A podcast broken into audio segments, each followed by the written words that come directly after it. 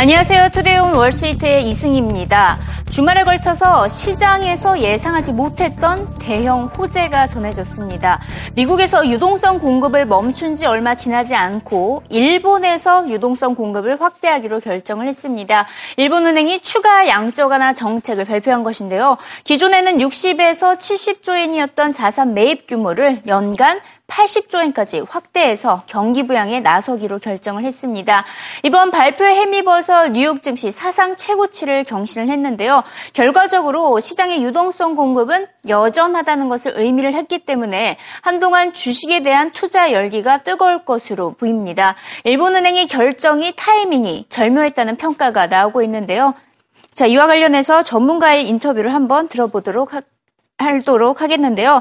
아, 지금 일본 중앙은행이 어, 지금 거의 1년 반 만에 이렇게 양적 완화 정책을 내놓은 것입니다. 이번 달에 추가 공급을 할 것이라고는 시장에서는 그 누구도 예상을 하지 못했습니다. 최근 계속해서 연준의 양적 완화 정책 종료가 언제인가에 대한 예상만 계속 쏟아져 나왔었지만 일본에 대한 전망은 나온 바가 없었는데요. 이렇게 1년 반 만에 충격적으로 예상을 벗어난 소식이 전해짐에 따라서 뉴욕 증시가 상승 마감을 했지만 자금 흐름 흐름은 다소 애매한 모습을 보였습니다. 예상치 못했던 흐름이었기 때문에 자금이 이 동을 했던 것이 어, 손실을 봤던 부분, 도 많았기 때문인데요. 어, 한동안 해치 펀드 업체에서는 일본의 이제 유동성 공급에 따라서 엔화 약세 어, 해지에 나설 것으로 보입니다.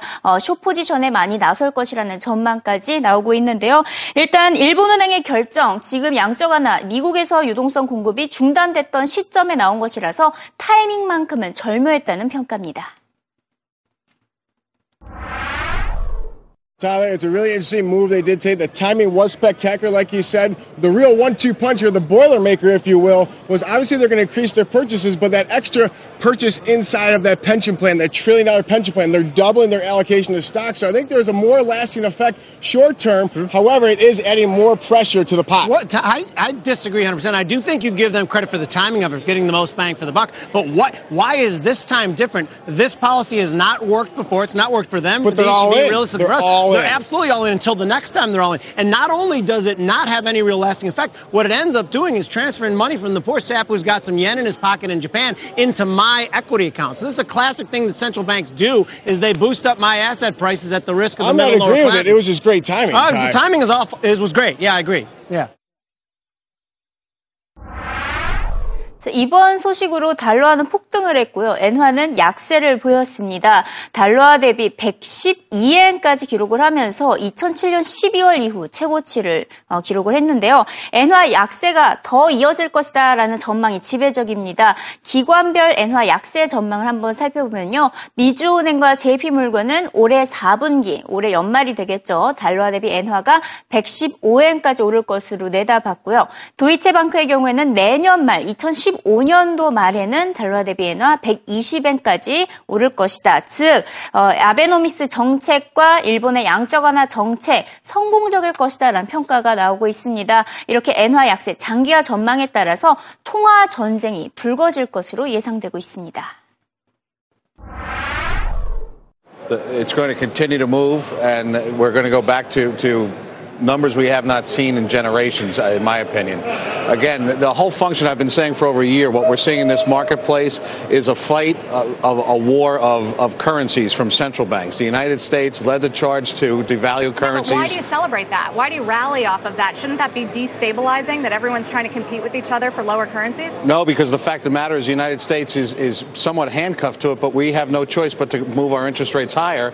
We've stopped the quantitative easing. That's the way it's going to go. And Japan is, is will start to lose its its uh, predominance in, in the marketplace as part of the G7 because of its devalued currency. I'm sorry, if I'm sitting at home worried about my portfolio, I have no idea what you guys are talking about and the relevance of dollar yen. Why is dollar yen relevant to my holding in GE or TripAdvisor? The, the, the, relevance of, of the currency market in and of itself is, is the value of the holdings of, of the S&P 500 stocks you hold. Right. If your if your exposure is more in the Russell 2000, it's not as important as a discussion, at least on it on its initial. It, it has more of a, a subcurrent to it, if you will. But the the the whole currency discussion is is part of the global trade, and if the companies you like to invest in, they have to adjust their books and their earnings based on the global trade and the currencies, and you're going to start seeing those quotes as we have from different companies that have exposure throughout the But United it's general. States. It's not. It's not. 이제 유럽에서도 추가 양적 완화 정책이 펼쳐질지 여부에 시장의 이목이 집중되고 있습니다. 일단 유럽 중앙은행이 에발트 노포드, 노보트니 정책위원이 CNBC와 인터뷰를 가졌는데요. 유로존의 더딘 경제 성장을 우려하면서 양적 완화 시행 가능성을 언급했습니다. 추가 경기 부양에 반대를 해왔던 인물이 이렇게 국채 매입 방식의 양적 완화 정책이 펼쳐질 수 있음을 시사함에 따라서 더욱더 시장의 관심을 모았는데요. 일단 이번 주 6일에 유럽 중앙은행의 통화 정책 회의가 예정되어 있습니다. 어, 추가 양적 완화 정책 펼쳐질 가능성은 있지만 당장은 아니다. 이번 달부터는 아니라고 강조를 했습니다. my personal opinion is we just have now have started some new programs. I think we should take some time to look at the effects. We will have at the end of this year a new tranche of uh, these targeted uh, LTROs. So let's see what is the uptake uh, in this uh, in this field. I uh, do not think that we should be pushed by the markets to produce a new program at every meeting we have. So I am for a steady hand up.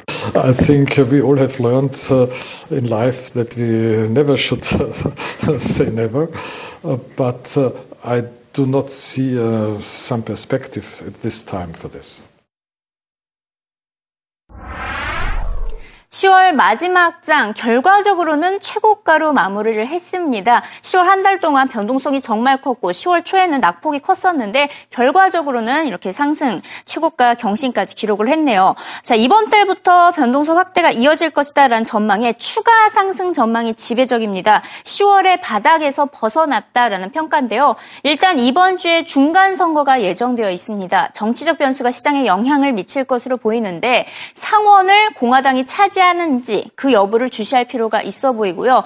일반적으로 중간 선거가 끝난 이후에 90일 동안 약 3달 정도는 S&P 500 지수의 수익률의 중간값이 7%였고요. 지수가 오른 경우도 86%에 달했었습니다. 결과적으로 11월장 강세장 전망이 지배적입니다. A bad dream. Uh, I guess it's kind of over. Uh, honestly, it seemed like that mid October low was a pretty good low. It really did seem like you got a little bit of a flush, but I did not anticipate, I think a lot of people did not anticipate the velocity of this chase that got us back to a new high. Uh, I do think it showed you just exactly how much of a purge we got to, and the fast money said, I cannot let this market leave me behind. I think they've been pre-programmed this year to get used to this. This is our fourth correction. This was the steepest and the fastest recovery. But what I think is about to happen here, and I'm being optimistic when I say this, now that we've got two-thirds of the year behind us, earnings look pretty good for sort of 117 to 120 on the S&P. We're going to see some PE expansion. That's what we're watching right now. Earnings are not changing that much. The price-earnings ratio is going up.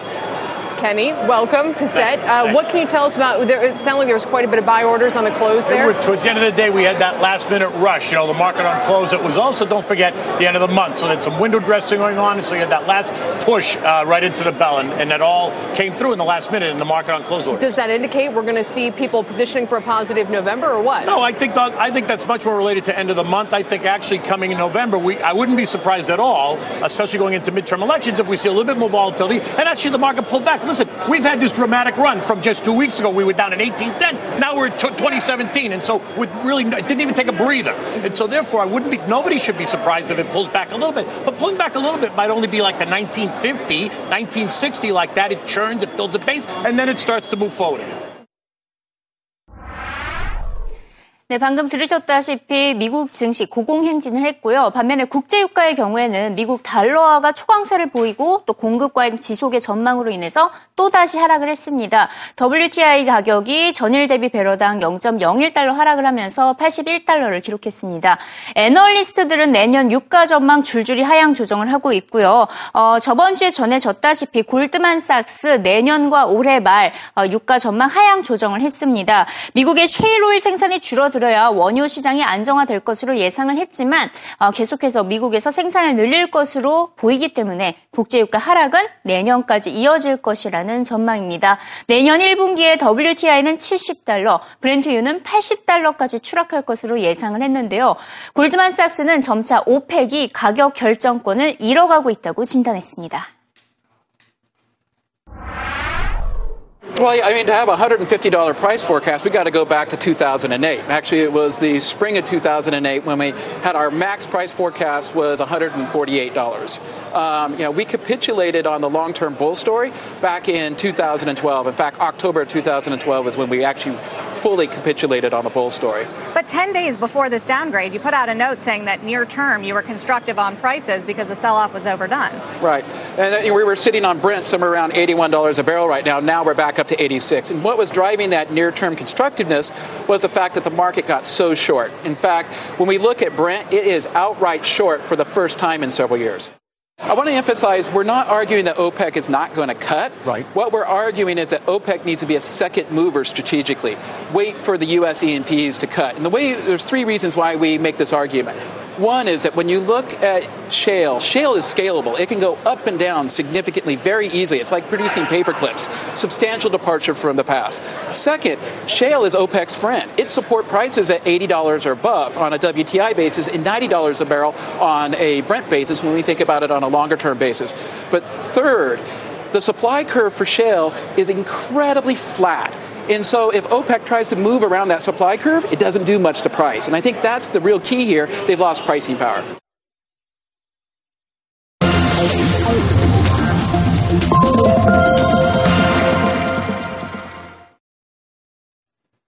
현재 이 시각 CNBC 헤드라인을 살펴보도록 하겠는데요. CNBC가 경제 기사로 가장 선정한 기사부터 살펴보면요. 지난달 중국의 제조업 PMI 지수가 5개월 만에 최저치를 기록했다라는 기사를 전하고 있습니다. 50.8을 기록을 했고요. 시장 예상치까지 하회를 하면서 다소 중국 경기 부진을 또다시 어, 신호를 했습니다. 중국 정부의 올해 성장률 목표치가 7.5%인데 이 같은 달성이 어려워 보인다라고 전하고 있고요. 어, 중국 정부가 인민 은행을 통해서 보다 강력한 통화 완화 정책을 펼쳐낼 필요가 있어 보입니다. 다시 말해서 일본처럼 중국 역시 추가 경기 부양책을 펼쳐야 하는 필요성이 있다라는 주장이 거세지고 있지만 그 가능성은 조금 희박해 보인다고 전하고 있습니다. 자, 이번엔 인도와 관련된 소식을 짚어보도록 하겠습니다. 인도 투자자들이 가장 우려하고 있는 시장의 최대 리스크가 무엇일까요? 자, 다른 시장과 달리 인도의 경우에는 바로 블랙머니였습니다. 자, 블랙머니라고 한다면 자국민이 외국으로 빼돌리는 불법 자금을 의미를 하는데 인도에서는 계속해서 10년 넘게 역사적으로 이 블랙머니의 시장 흐름이 너무나 그 규모가 너무나 큰 것이 문제가 되고 있습니다. 5천억 달러에 육박을 하고 있으면서 어, GDP 성장 규모의 거의 대부분을 차지를 하고 있는데 이 같은 이제 리스크가 커지고 투자자들의 우려감이 커짐에 따라서 모디 총리가 새로운 방안을 마련을 했습니다. 바로 불법 자금인 이 블랙머니 환수를 약속을 한 것입니다. 하지만 블랙머니라는 것이 워낙에 불법 자금이다 보니까 정확히 그 규모와 배후를 파악하는데 어려움이 있을 것이라고 CNBC는 지적하고 있습니다. 자, 이번엔 또 중국 시장 이야기를 한번 해보도록 하겠습니다. 최근 중국 기업들이 홍콩 시장과 런던 시장 그리고 미국 시장에 증, 상장을 하는 경우가 많은데요. 가장 최근에는 중국의 최대 참치 회사가 홍콩 시장에 상장하는 것이 실패로 돌아갔습니다. 기업 내 불법 행각이 드러났기 때문에 상장의 조, 자격 조건에 맞지 않았기 때문인데요. 이는 해외 시장에 상장을 하려는 중국 기업들의 리스크를 상기시켜준 신 호탄이 됐다고 CNBC는 경고를 했습니다. 이와 함께 CNBC는 대표적인 중국 기업 상장 업체 바로 알리바바를 빼놓을 수 없죠. 알리바바에 관련된 소식도 뒤이어서 전하고 있었습니다. 알리바바는 성공적이었습니다. 상장 이후에 고공행진을 하고 있는데요. 이번 주 알리바바의 실적이 발표가 되기 때문에 이를 주목할 필요가 있어 보입니다. 알리바바가 실적 대비 35배 수준에서 거래가 되면서 주가가 장중에 100달러를 넘어서기도 했었죠. 월마트 시가총액 까지 달러까지 뛰어넘었고 상장 이후에 시가총액 무려 800억 달러나 늘어났습니다. 이는 경쟁사인 아마존과 구글의 어, 기업 시총 규모가 125달러씩 감소하고 있는 것에 비하면 엄청나게 성장을 하고 있는 것을 확인할 수가 있는데요. 경쟁사들보다 압도적인 성장세를 보이고 있다는 평가입니다. This was a free money extravaganza for large hedge funds and mutual funds this year because they got stock at $68 just about a month ago and now the stock's at $99. So when you think about it, there's been tremendous pent up demand as consumers, as retail investors have learned about the name. They've been buying it in the aftermarket. The stock is traded up about 45% from its IPO price now. Like you said, it's getting $80 billion in market cap. It's got a $240 billion market cap. Mike, what does that make it in the S&P 500? I think you told me earlier. 11th largest company in the S&P ah. 500 is where that Which would is not in, but, you yeah, know, I mean, yeah. it's not in, but yeah, that's where it would rank, and it'd be right there, vying for 10th place with Procter and Gamble, actually. So Wow. Which is crazy. When- Yeah, so, yeah. so here's the deal. I mean, this this company they have 80% of the e-commerce market in, In China. China. That's a 450 billion dollar market that's growing at 40%. They have 50% EBITDA margins. It sounds fantastic, right? Trades at 35 times earnings. So the thing is working. So why would you get out of it? That's just one thought. You know what I mean? But I know Mike probably has some issues with valuation here. But I'm just going to say, as a lot of you just said. Google has not performed well since September 19th, their IPO. Amazon has not. Netflix has not. A lot of money has moved into the stock. It's kind of a crowded trade at this point. I'm not concerned about valuation, except I am extremely concerned about the stock. And the, and the reason I'm not concerned about valuation is this thing is tr- probably trading around 35 times next 12 month earnings with a top line growth rate of about 50%. percent If uh-huh. that's real, phenomenal.